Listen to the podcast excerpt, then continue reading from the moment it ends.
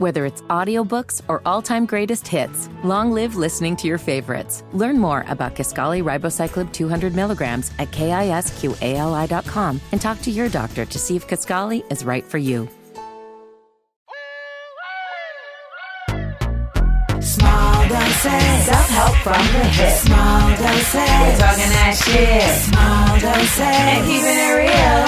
Small doses. With me and them seals. So funky. So small doses, folks. I feel very academically, well, African American academically flexish. We we already had Dr. Robin D.G. Kelley on the show. We got Kimberly Crenshaw coming, Coming up. up. And here we are with Ibram X. Kendi, who, if y'all don't know, is one of the foremost. How would you what, what, what doctor? Sorry, doctor. I got to give you other doctors because you you you've done the things and it wasn't honorary. Because by the way, I don't believe in the don, in the honorary calling you doctor if you give somebody the honorary doctorate. You know what I'm saying? Like you might want to have like maybe your people in your house is calling you doctor, but like I'm not calling you doctor if they gave you an honorary doctorate. I don't even care. Rest in peace, Maya Angelou. I'm not I'm not calling you Dr. Angelou. Like hey, you didn't do you didn't do the paper. You didn't do the thesis. You didn't do the things. Uh, but how would you refer to yourself in this space that you have really boxed out like Shaq in the paint in when it comes to history, when it comes to cultural study, when it comes to African American studies? I just consider myself a scholar.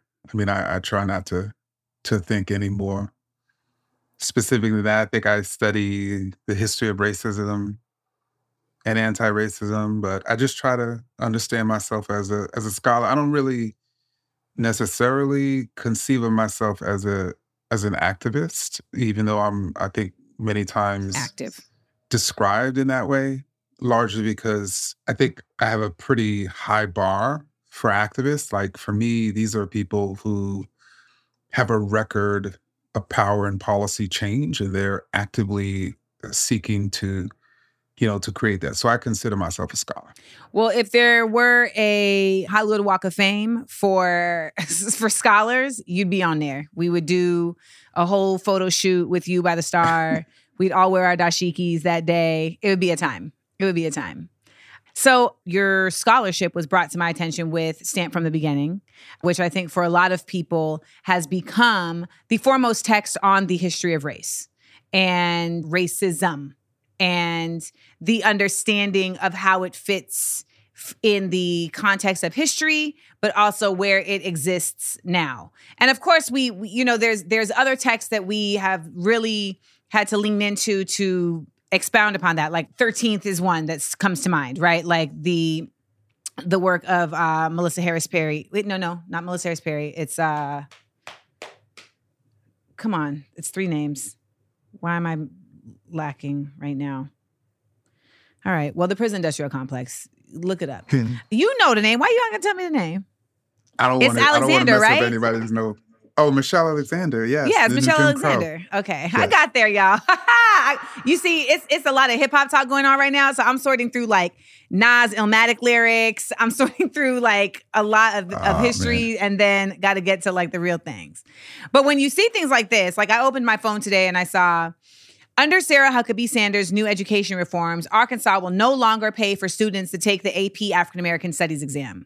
In an email sent to school districts that offer the course, the course code for African American Studies has been deleted on the page where students can go to have AP exams paid for by the state. And so we see that we are in like an active so even though you know you don't refer to yourself as an activist there are activists in the antithetical sense that are mm-hmm. creating policy change to absolutely without any nuance create erasure disassociate themselves with reality and also just for what it's worth use education as a weaponized tool for the oppression and suppression and discrimination of not just black folks but folks in general right? So we're seeing it in real time. So when i look to you and i see your work i say okay this is somebody who they're actively wanting to silence. This is this is somebody who is doing the thing that they want to stop. This is somebody who is unearthing. This is somebody who is elevating. This is somebody who is empowering us with tools for change. And they're like get that shit out of here. So I want to start first with this is an episode called Side Effects of Race. What drew you to this study? Because it's one thing to know you black, it's one thing to be about blackness. It's a whole other thing to decide I'm going to dedicate myself to really unearthing and, and contextualizing this in a real way for folks. So I actually I, I was initially interested in becoming a journalist. Like when I went to FAMU, and Oh, I you're was, a rattler? Oh, no doubt, I strike. Okay, we got a bison on the other side of the camera, so you know he made a smug face.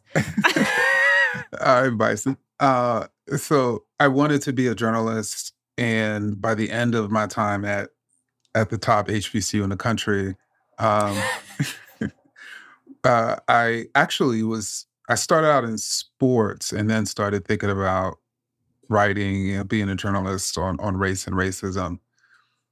But when I graduated, or when I was nearing graduation, I didn't think just because I was black that I was an expert on on black people. So I felt I needed to get a master's in African American studies. So I actually pursued one, you know, at Temple University. And so that's when as a grad student, that's when you really get a sense of the life of the professor. And so I think I fell in love with that that life and and but really I think what drew me to it was like I said that assumption just because I'm black, just because I'm experienced racism doesn't mean I'm an expert on blackness or black people or racism.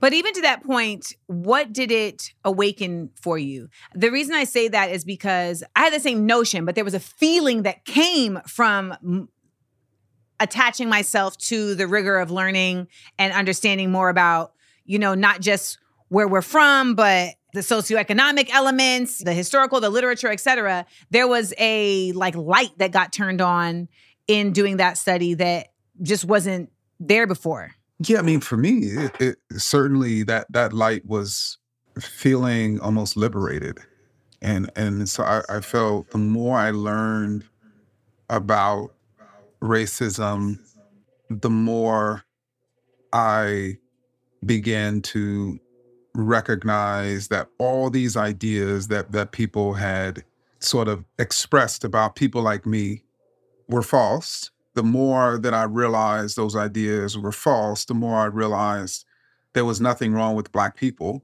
The more I realized there was nothing wrong with Black people, the more I realized there was nothing wrong with me. And the more I realized that, the more liberated I felt. And then I started to realize what was the problem, which were these, you know, structures and systems. And, and in many ways, the world opened up to me. Again, the sort of metaphor, to use your metaphor of light, it- it's sort of the world opened up to me. So now I could sort of see what was really holding Black people back. And it wasn't Black people. We hear that narrative incessantly Yeah. from other black people, by the way. Because I tell you, if Ice Cube don't shut up, I'm just like, please, you need to check yourself. You're wrecking yourself. But I, before we even go down that road, what is a misconception about race that you feel that we as black people have in historical context? Oh man, there's so many. Uh We got time.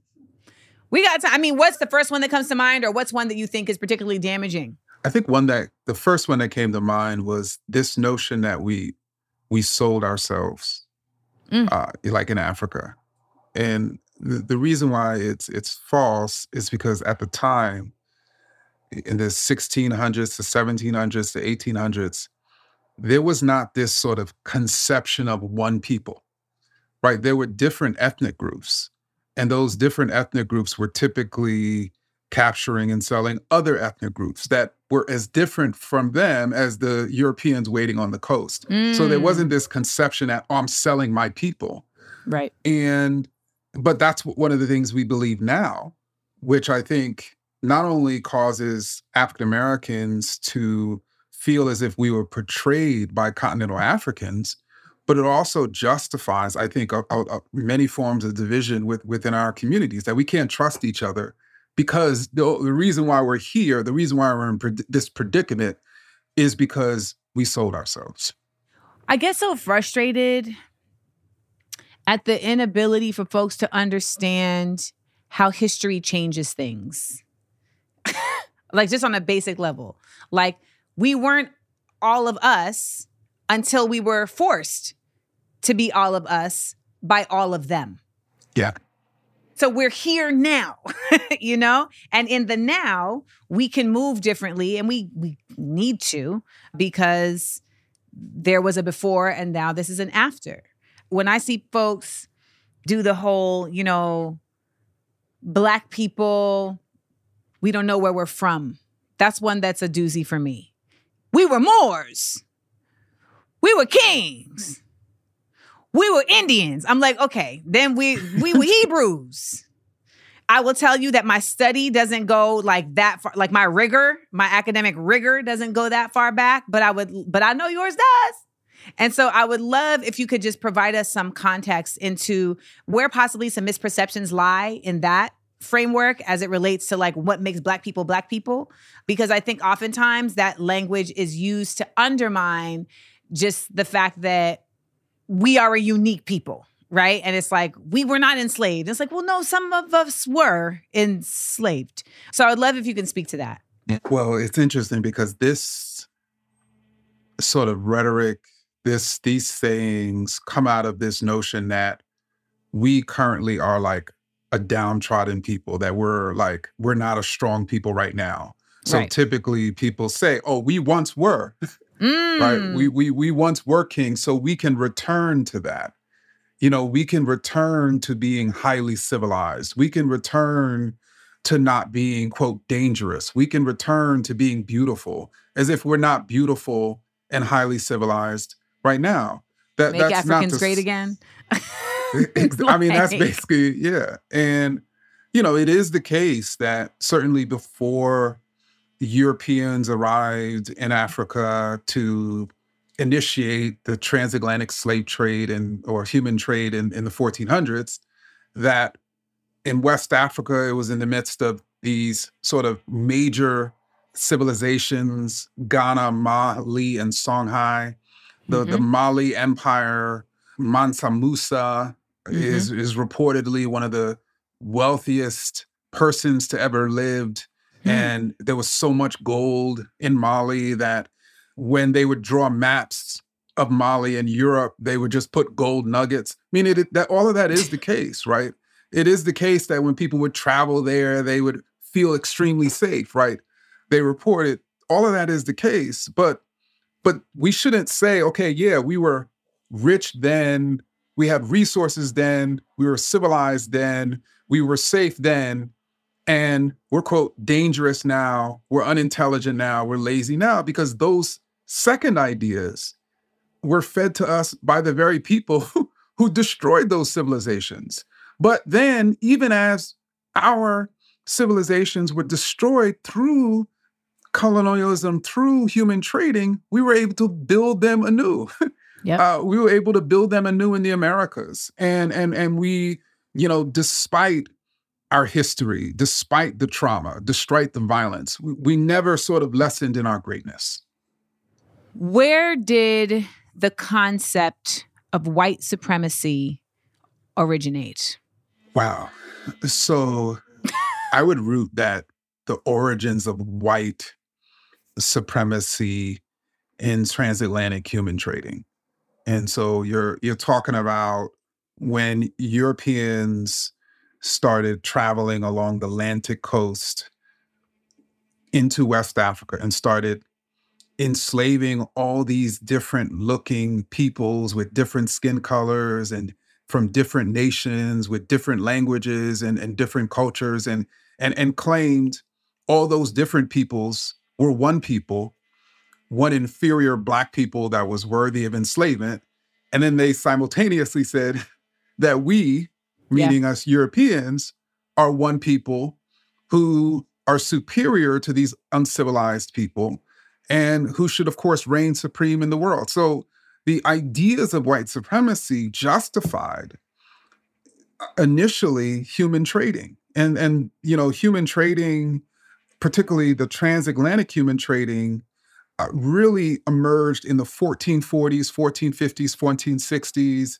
And by the 1650s, you, you, you had the Portuguese, the Dutch, the British, the French, you know, all engaging in it. And of course, the Spanish colonizing the Americas and, and bringing African people to the Americas, imagining that they were supreme to those African people as well as to the native people that they were massacring.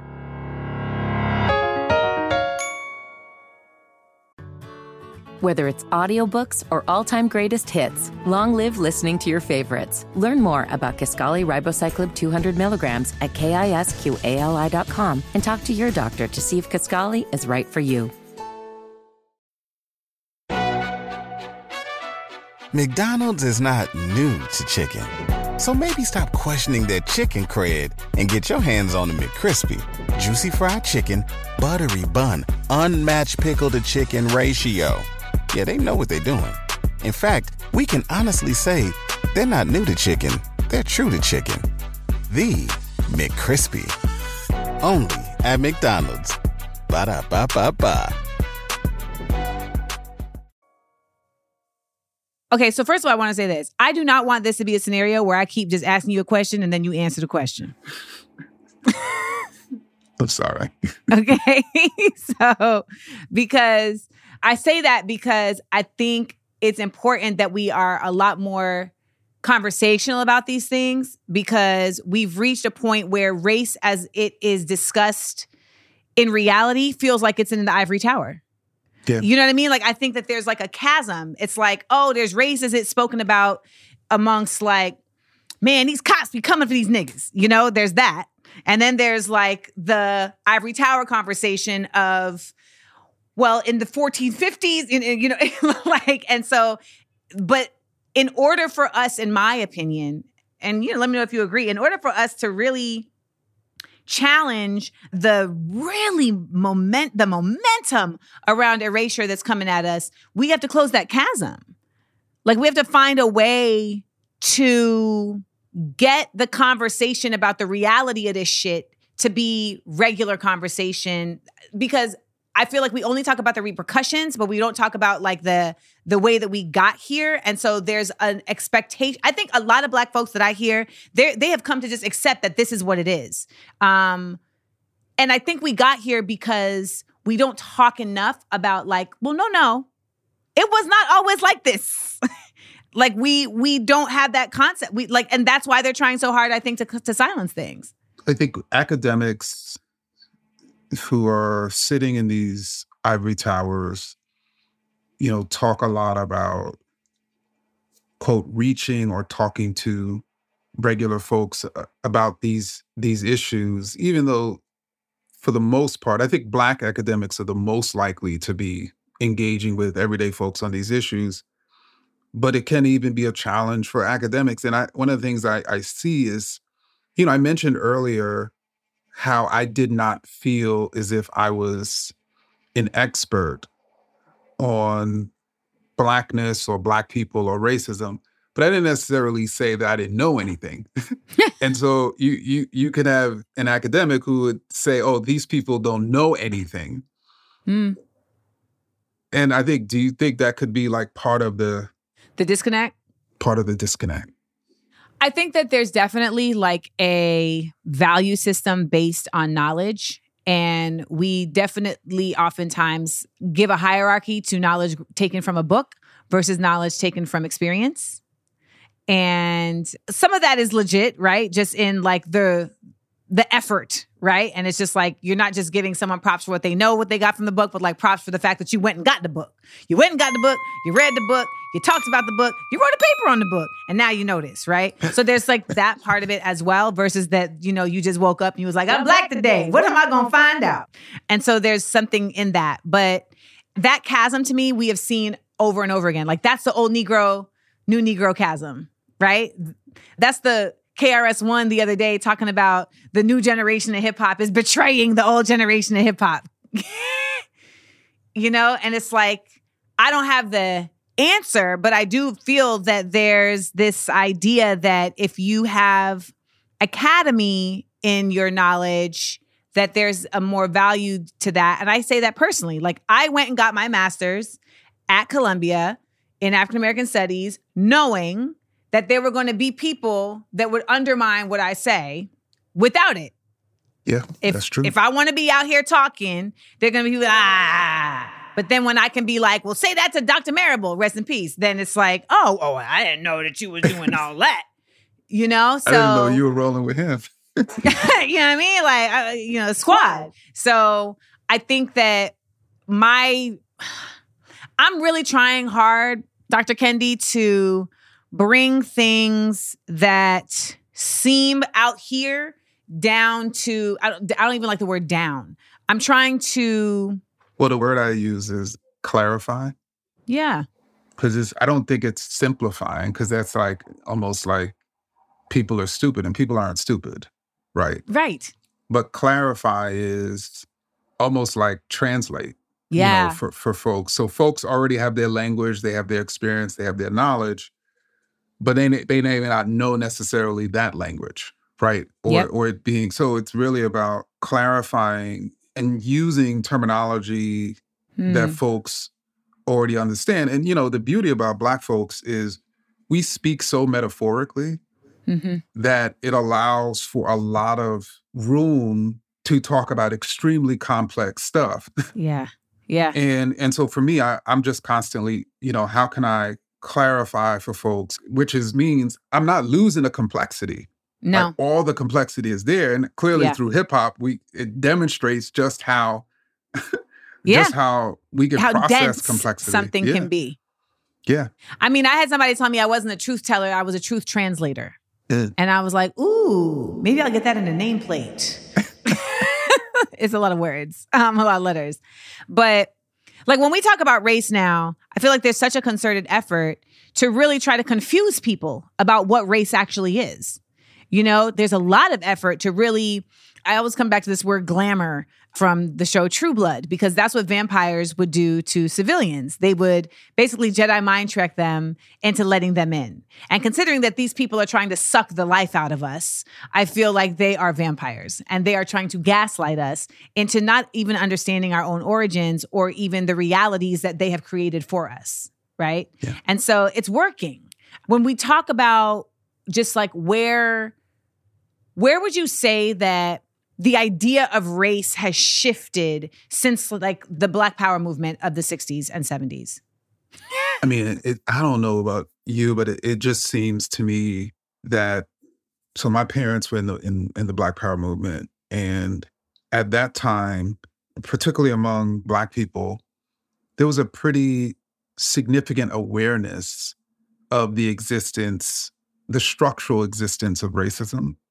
Yes. And so, like, you know, you could, of course, debate with Black people whether racism is going to end, but there was very few folks saying, you know, it doesn't we- exist. Exactly. Mm. And I think now, you know, I sort of, as someone who writes history, I sort of take responsibility for this. I think we, the sort of Jedi mind trick, the way in which people are manipulated is people are taught in 2023 to look for racism using the glasses of 1963. In other words, like racism There's that metaphor, has, y'all. You heard it? There it is. you know, racism has changed, right? The way it operates today is very different than the way it operated in, in 1963. But if It's we're only taught, you know, Jim Crow segregation, white only signs, If we ain't being lynched, what's the problem? exactly. Only the By the way, people are still being lynched. If we're taught that that's what racism is, and then we look around and we're like, hey, you know what? I can go into different restaurants, like, yes. and Yep. but it's changed, and I, and I think it's important for people to get the glasses of today so they could really understand how it's operating. I think post-racial theory, in my estimation, it's the most sophisticated set of racist ideas ever created. And you know, as somebody who studied, The concept of post-racial theory, like as it relates to like this whole when Obama was elected and yeah, it became like, oh, now this is post-racism and Touré Yeah. want to write a book about post-racism and it made me not want to talk to him no more. We talking about like that type of stuff. yeah, like that racism is Yeah. over because one one black dude moved into the White House, you know, with his black family. So, because what that does is once you believe that racism no longer exists and you, You live in a fighting it. society, yeah, you stop fighting it, but you you you live in a society where it's still the case that black people are more likely to die from heart disease, die from the police, be incarcerated, be impoverished. if, if that's not because of racism, then it causes you as an individual to be like, okay, so what's wrong with black people? So you come up with your own ideas by yourself. Instead of people force mm. feeding them to you, you come up with your own ideas to explain racial inequality. And that's just much more sophisticated because back in the day, they would say, oh, this is what's wrong with black people. Now they're training people to figure out what's wrong with black people themselves. which is a completely futile effort, Yeah. a mismanagement of energy, and takes and takes the onus off of them so they can continue to keep doing what they keep doing to black people. Yeah. How did they become so good at this? Like in your studies, where in your studies, how did white people become so good at the strategy of oppression? Have we figured that out? I don't think black people, I don't think we're good at that, bro. Because they're think- really like bout it, bout it. You know, I I, I gotta tell you, I I low key have a wonderment at the consistency across Europe, right? So it's not even just like, well, them British. It's like, no, the Spaniards, the Belgians, Yeah. right? Like the efficacy of their oppression on many climates, right? It's not even like, well, we was good at this in Africa, but we don't know how to do it in Mexico. Like the consistency and the efficacy of their oppressive manners is so prevalent that I find myself ever so often being like, this got to be supernatural. Are they the aliens? Because they're the only life on Earth that doesn't, that the sun doesn't help. you, Yeah. I'm, like, I'm telling you, like, honestly, Dr. Kendi, I'm so frustrated. I've been on this earth before. I very much believe that my spirit keeps coming back as like a check-in to see like where we at. And this what do you time around, were? What do you think you were the primary your previous life here? You have a sense? in my previous life here, I feel like I was a healer of some kind. I don't know if I was black, but I was a healer of some kind. And I was looking around like, this is some bullshit. And then I feel like I keep coming back to be like, have we, what are we? Because I do feel like I've always had an intrinsic knowledge. And then when I was reading your book, it only affirmed it, you know, about just the reality of how young we are as a people. Yeah, exactly. Yeah. You know, we as a people, as African Americans, are very, very young. We as a people, as an African diaspora, are young comparative to, you know, you look at Japan and they talking about shit that went down very long time, like before Jesus was even, before they even started looking for a manger. Okay. So we have so far to go, but we have had to go through so much in such a short amount of time in the grand scheme of things. And in that, it's been so consistently enacted by just one group. and I just wonder if you have any theories because, baby, I, I, I don't know. I don't know if there's been anything in study around just like why are they so good at this, other than because they keep practicing. It's uh, well, I, I think Is it cultural? Well, let me just first say I, I think that there is first and foremost the technology of warfare. Mm. So when we, Did you see I- Oppenheimer? I actually haven't, so I- I'm planning Me to, neither. to see it. Hopefully, we'll see. So I mean, I, I think you know some some historians like talk about like you know the Dark Ages in Europe and how there was just so much war in Europe during these sort of dark and Middle Ages. Right. And in you know when there's a, a tremendous amount of war anywhere in the world, or even you know if people are beefing in the hood, what's going to happen is those people are going to develop Mm. better technologies to harm each other or to defend themselves. Okay. Okay. And and so you know that's some people have have have talked about that's one of the reasons why it then got turned outward. well how in terms of the weapons of war that allowed Europeans to be able to win the extended wars that allowed them to gain control of the coast and engage in colonization, engage in human trading, that a lot of that, you know, came about because they spent so much time warring with each other and developing Right. weapons. It was like an incubation. Yeah, exactly. Exactly. And and that's not to say that there was not obviously, you know, different ethnic groups were were beefing in Africa too, but the scale, you know, according to historians, it, it- the scale wasn't as The such and and ironically, that's why when we see all these movies about like Europe pre-modern Europe, it's always about war. it's just Yo. empire war. It really is always about war. You But just cracked just a say- code for me. You just cracked a code. But before they colonized, sort of left Europe, there was first an effort to colonize other parts of Europe. Like that's why like you have these movies of like regular working class white folks fighting against King Henry, right? Because Yeah. he's trying to take over their land. Right. and you know the Irish fighting for liberation from the Yep. British, um, or even the Slavs. These were the Eastern Europeans that were Mhm. enslaved by the Western Europeans, and of course that that war continued. And then you had, of course, but people also talk about the rise of capitalism, which of course emerged in Western Europe around the same time that the transatlantic slave trade emerged. Indeed, it's sort of you can't really separate the two. Okay. For those of you watching, you saw my fingers trying to pull those two things together, and then you said that. like, these two, they're intertwined, right? They're intertwined.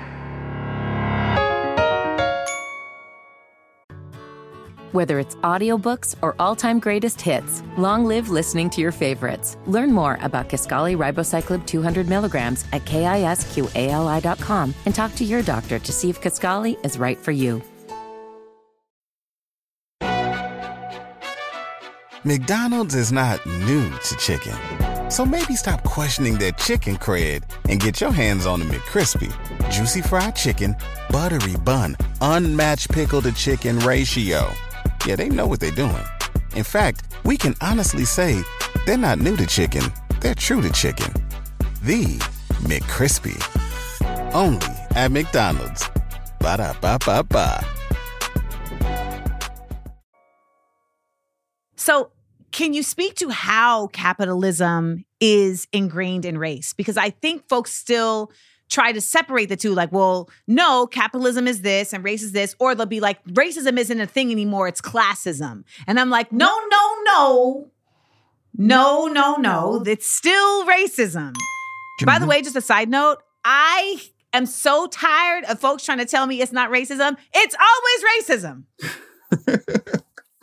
It's always racism. It might have some stupidity mixed in. You might have some some some misogyny mixed in. You know, intersectionality is very uh real, but racism it be there every time. So I would love for you to speak to just how capitalism and race need each other to continue to thrive. Because the other thing is that people again can only consider success within the framework of capitalism. And I think much in part because that's all we've a lot of us been fed. I mean, let's let's take the US context. Like a billionaire who has spent his the better part of his life, Billionaire or millionaire? a billionaire and Donald Billionaire. Trump, Okay. I just want to make sure I heard spent- correctly. who spent the better part of his life hyper exploiting all different types of business owners and, and, and workers and customers who were typically white Right. who has engaged in all sorts of harassment and assaults of white women. And, you know, you can go sort of down the list. Like, how could that person present himself to white America as a defender of white America, except for race? How could an enslaver go to non enslaving poor whites and say, you should ally with me and not those people who, yes, you're an indentured servant, but those enslaved people who, are working morning to night, just like I'm forcing you to do. How can a factory owner go to a you know a white worker who he's paying twenty dollars an hour and say, yeah, you should be satisfied, even though your your job is really worth forty dollars an hour. Why should you be satisfied? Because at least you're not getting paid fifteen dollars an hour like those black folks.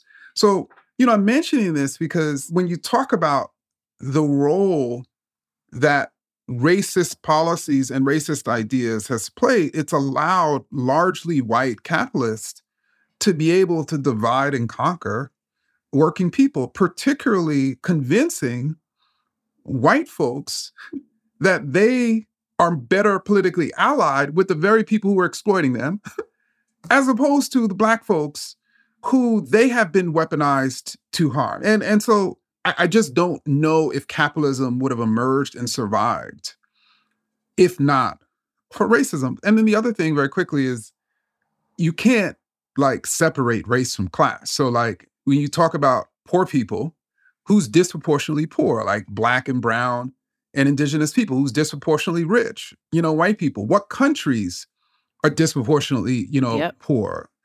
The fact that high school, white high school dropouts typically have more wealth in this country than black college graduates. you know, that's a function of the relationship between race and class, or that, you know, black women who are college graduates are more likely to die from pregnancy related causes than again white women who are high school dropouts. So it's people try to say, oh, it's really about, about class as if if you're black and you rise up the class ladder, you're no longer going to be subjected to racism when some studies find that the higher you rise Yeah. on the class ladder, the more likely you are to face racism. I mean, you're just going into much more concentrated pools of individuals who are much more committed to the retention of their position, which requires them to not rock with you, or you have to sell your soul to them, a la Clarence Fishface Thomas. Yeah. He looks like a fish and he's slippery like one too. And this dude has the audacity to tell black people, well, we should just be working harder. You know, as if he's working, like all he's doing is selling you know what the pro- you know what part of the problem is though in a real way people aren't getting punched in the face no more and that to me i just i people are not getting punched in the face no more. And i don't think enough people have been punched in the face to really know what that feels like. I've been punched in the face. Okay. So i have a consciousness about what that feels like and it shapes the way that i show up in the world. And i feel like when you don't have that you just out here. I'm protected. Look at these crackers protecting me. I'm out here. And i'm just like the fact that i've even had to I've had to stop myself from picturing the fact that like like Clarence Thomas has had sex with Ginni. Like that's gross to me. It is not fair to me. It's like the Kardashians. It's something I had to consider. Like to I, I was brought to my conscience against my own will. And I think when we look at like the ways that someone like him just gets to wield their anti-blackness just unfettered, unfettered. The irony about it. You know what the real irony about it is, Ibram? Wait, can I call you Ibram? of course. Okay. No, because you could have been like, Dr. Kendi, please. I would have had to snap back. Um, the real irony of it is that he doesn't even realize that it's still a situation where he has been put out front to be the one that folks are mad at and not the white people that put him there. Like you're still a black person being used. You're still a pawn. you're still a pawn. I mean, no matter how many times you fly on private jets, you still don't own the jet. and as soon as you're no longer of use to these folks, they'll find somebody else. Well, that's why, you know, when we hear about this whole idea that slaves had skills that they were able to, you know, use as transferable job interviews, as if Black people after this, as if post antebellum uh, America was like, all right, now everybody, let's let's go on and hang out together, and uh, as if there were like job placement. There was not Job Corps after slavery was abolished. It was actually how do we find new ways to keep these people enslaved, aka the 13th Amendment, right? And just there's a myriad of other ways. And Please. when like when folks would after enslavement, when they did what they can to make money and they used their money to buy land And build up a And they- town. And build up a town, what happened? you, you had in too many cases a white mob, a racist mob, drove these folks from their town and stole their land. and that's Uh, the light version. that is. That's the light version. That's not the Funk Flex dropping bombs version. you know, I, I actually have been struck by, I think you've had more and more like powerful and even wealthy Black people today who have been reading more and more about the lynching era and have been struck by the fact that they were actually the most likely people to be lynched. like it was folks Mm, who were upwardly mobile, Right. who were Got too you big for their britches. Exactly. Who these folks were jealous about, right? Who, you know, who were being lynched or who had been driven from town and, and, and stolen it. And so that's the irony. Like you say, oh, we benefited because we received and and eh, I mean it it is it it is a slap and I can only imagine if if Frederick Douglass came back right now and he I mean he saw these people trying to teach children what enslavers were teaching their children. Using AI Frederick Douglass. Yeah. Because the PragerU of it all, again, sometimes I just look around like, where, where are, where am I? I feel like I'm in a simulation, but it's not. It's the real deal Holyfield. You know, And they're not going to stop. Well, that's my. So that was my. That was actually a great point into my next question because you are a professor. You are at Princeton or Harvard. I'm at BU, Boston University. Oh, you're at Boston. Okay, you're at BU.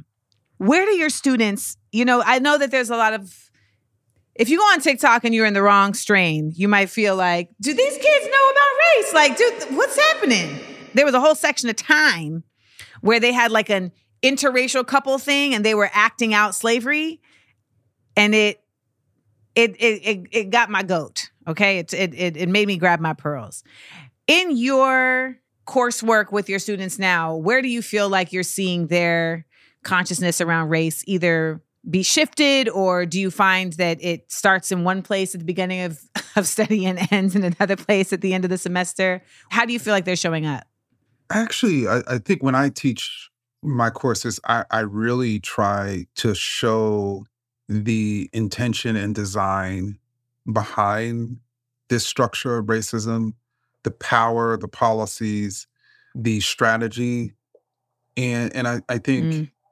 I think students, you know, tend to be it's very difficult for them to are we talking about white students I think white students and students, you know, black students, students, I, I think, I think there's a different type of emotional reaction, but I, I think they both are just, it's just hard for them to to think like, whoa, these people actually strategized right. on how to harm these people, on how to exclude these people, you know, on how to kill these people, uh, or how to demean these people, and because I think you know most folks like you know we're we're good people, right? We we we just don't sit around no tables right. trying to figure out how to like keep millions of dollars from people or like how to you know take resources from people and i think it's hard for for students but once they sort of but typically something clicks Mhm. and because I, I I try not to say like this is like you should just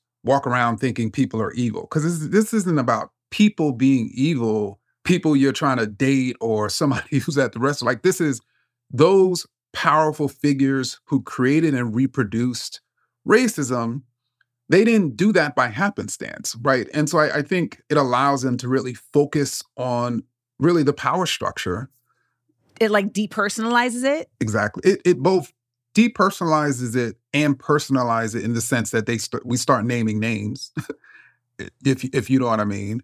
Um, but they then also see, okay, you know what?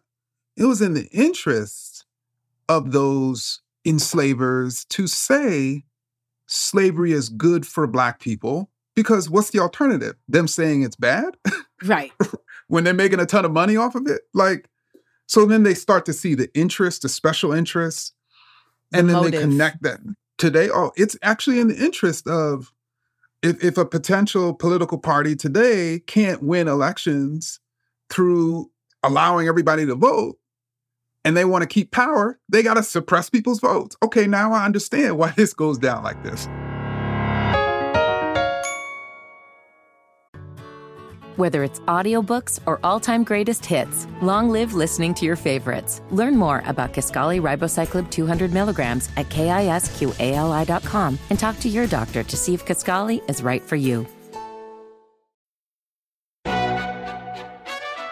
McDonald's is not new to chicken. So maybe stop questioning their chicken cred and get your hands on the McCrispy. Juicy fried chicken, buttery bun, unmatched pickle to chicken ratio. Yeah, they know what they're doing.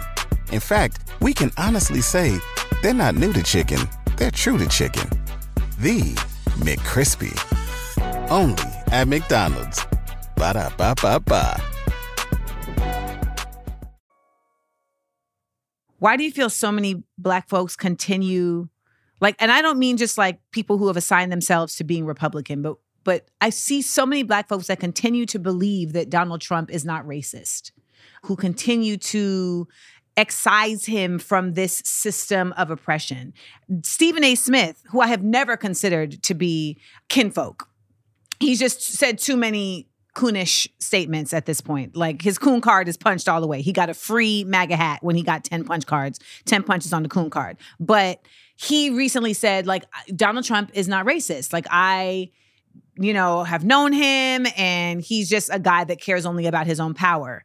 And I felt like that was a disassociation that maybe he's made in his mind, but I've seen a lot of other people say that. He just has a big enough platform to say that. What do you think people are missing in coming to that assessment when they look at someone like him? Well, I think this is just representative of, of, a larger problem that I try to just challenge in my work. Like in my work, I push back against the idea that there's a such thing as someone who's not racist. Talk about it. We're, we're, we're either being racist or anti racist. So the question is if you're saying that, you know, if you don't think Donald Trump is racist, then that means you believe he's anti racist. And, and, what has he demonstrated? Is that what you, exactly. is that where we're going? exactly. And so if he's not anti-racist, then that means he's racist. Either he's conserving or trying to destroy this this structure of racism. And I don't see any way in which he's trying to destroy it, challenge it. And and so I think I think part of this is because of how people define like they have this idea that like being racist is like a light switch. It's either on or off. right. And and yeah, yeah. And yeah. that's just not how it that's not how it is. Like, but then you also have the folks who, you know, like Stevens' conception that he's just about his power. What that means is he doesn't, he would then have to say, you know what? It's really just those people who are just hateful. It's not the people who, like, they may love Black people, but at the same time, if instituting a policy that harms black people is beneficial for them maintaining their power, they're going to do it. right? And that person is racist too. It's it's not really about, you know, what's in person's heart or whether they hate. I mean, these things are are irrelevant and I think they're a distraction. And when we focus on the rhetoric, when we focus on the policies, that's where we can see whether someone's being racist or anti-racist. You just that was a truth translation, my friend. that was a truth translation. But think about like, I mean, if we if people can't understand how Donald Trump is being racist, I mean, then we're lost. Well, baby, we are. Like Dr. Haney, we are we are lost. We have been really wooed by a lot of flashy, shiny things that people felt were valuable more than their identities, right? That people felt were valuable more than community, right? Access became far more, access to whiteness for many people became far more valuable than protection of blackness. And then it becomes like, well, what is blackness? What are we protecting? So when I see people say things like, well, we shouldn't even be calling ourselves black because that's something they gave to us. You, as a historian, can you give us some context on what that really means? Well, first, I mean, so the term black and us identifying ourselves as black, actually, we gave that to ourselves. So, you know, that was, that came out of the Black Power movement. That was people like Malcolm X and, and Stokely Carmichael and, and Angela Davis and others saying, no, we're not a we're not Negroes, we're not colored, we're black, and we're not just black, we're beautiful, and and we're not just beautiful, we should determine you know the course of our lives and our own destiny. So the the term black and even the term african american like that was a term promoted by jesse jackson and others.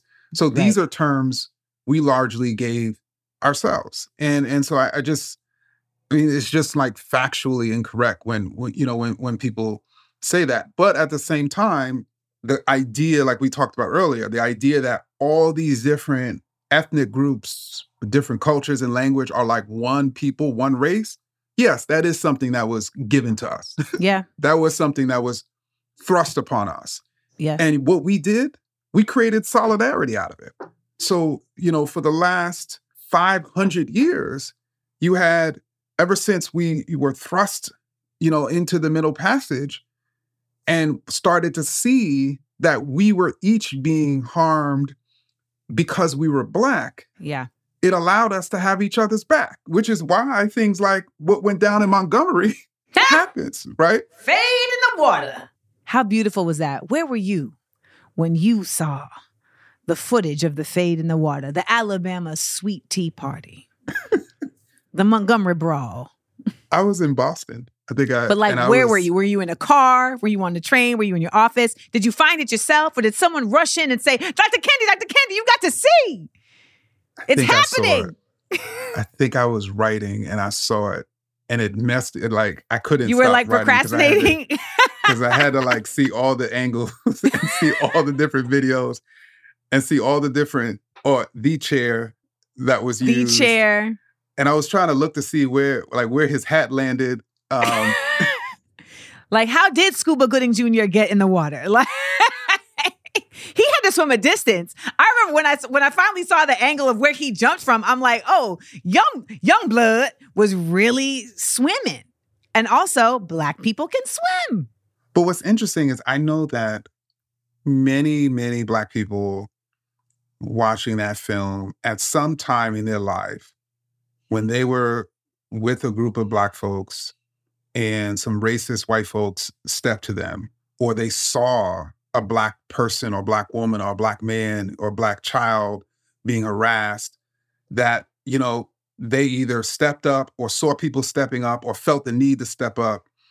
And and i think that's one of the reasons why like it so resonated with people. Like you know this because many people have done that and experienced that and defended their people you know from racist terror. And we've been doing that for hundreds of years I end every uh, live show and every episode of my radio show with the phrase, We are each other's business.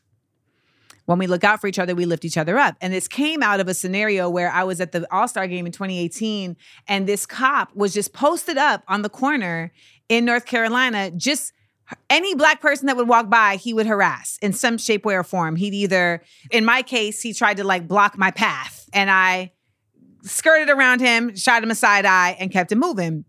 And on my way back, I saw a brother and his girl walking in front of me, and he like was like, uh, "Come here, come here." And you know, there was no reason for him to ask him to come here. Like we're walking on a sidewalk, right?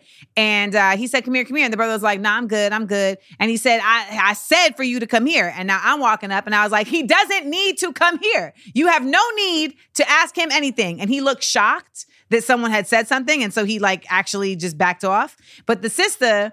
Uh, the brother said to me, you know, thank you for that. And I was like, no problem. And the sister said, he's none of your business. and I was like, he is my business. I said, and so are you. I said, all of us are each other's business. And that's where that phrase came out of because I just feel like it, there's a beacon in me that's like, if I see folks bothering black folks, like my green beret comes out and it's like, what are we? What are we doing? I also know I'm light skinned, so I might get away with a little more, you know? So I, I need to push the envelope a little more. But when we are now coming up on another election, and I think that this is one of the most, this is going to be a very surreal experience, I think, for a lot of us, because we have never seen an election where, in my lifetime, where racism was weaponized in such a outward fashion. Would you agree? Like Reagan and those that era, like they were racist as hell, but it was like you had to know what you were looking at. Yeah, I, I think probably the only comparison would be Obama's first run and Nixon's in 68 when he ran his whole campaign on law and order and basically going after black power. Mm, But I mean, I wasn't think- alive yet. in those two cases, there were other issues Yeah. that were animating voters and like particularly Republican voters. I just don't like that's going to be the principal issue that is going to likely animate voters that somehow, some way, this Donald Trump or Ron DeSantis, whoever it is, are quote defending white America. Yes. Even Nikki Haley keeps saying we don't want a Kamala Harris presidency. And it's like, bitch, what you're trying to say is Nimarata. What you're trying to say is, because I, I don't even know why I gave her the respect of calling her her fake white name. Her name is Nimarata. Okay. And what she's trying to say is, well, we can't have a black woman in the White House. We just we we must do all and everything we can in our power.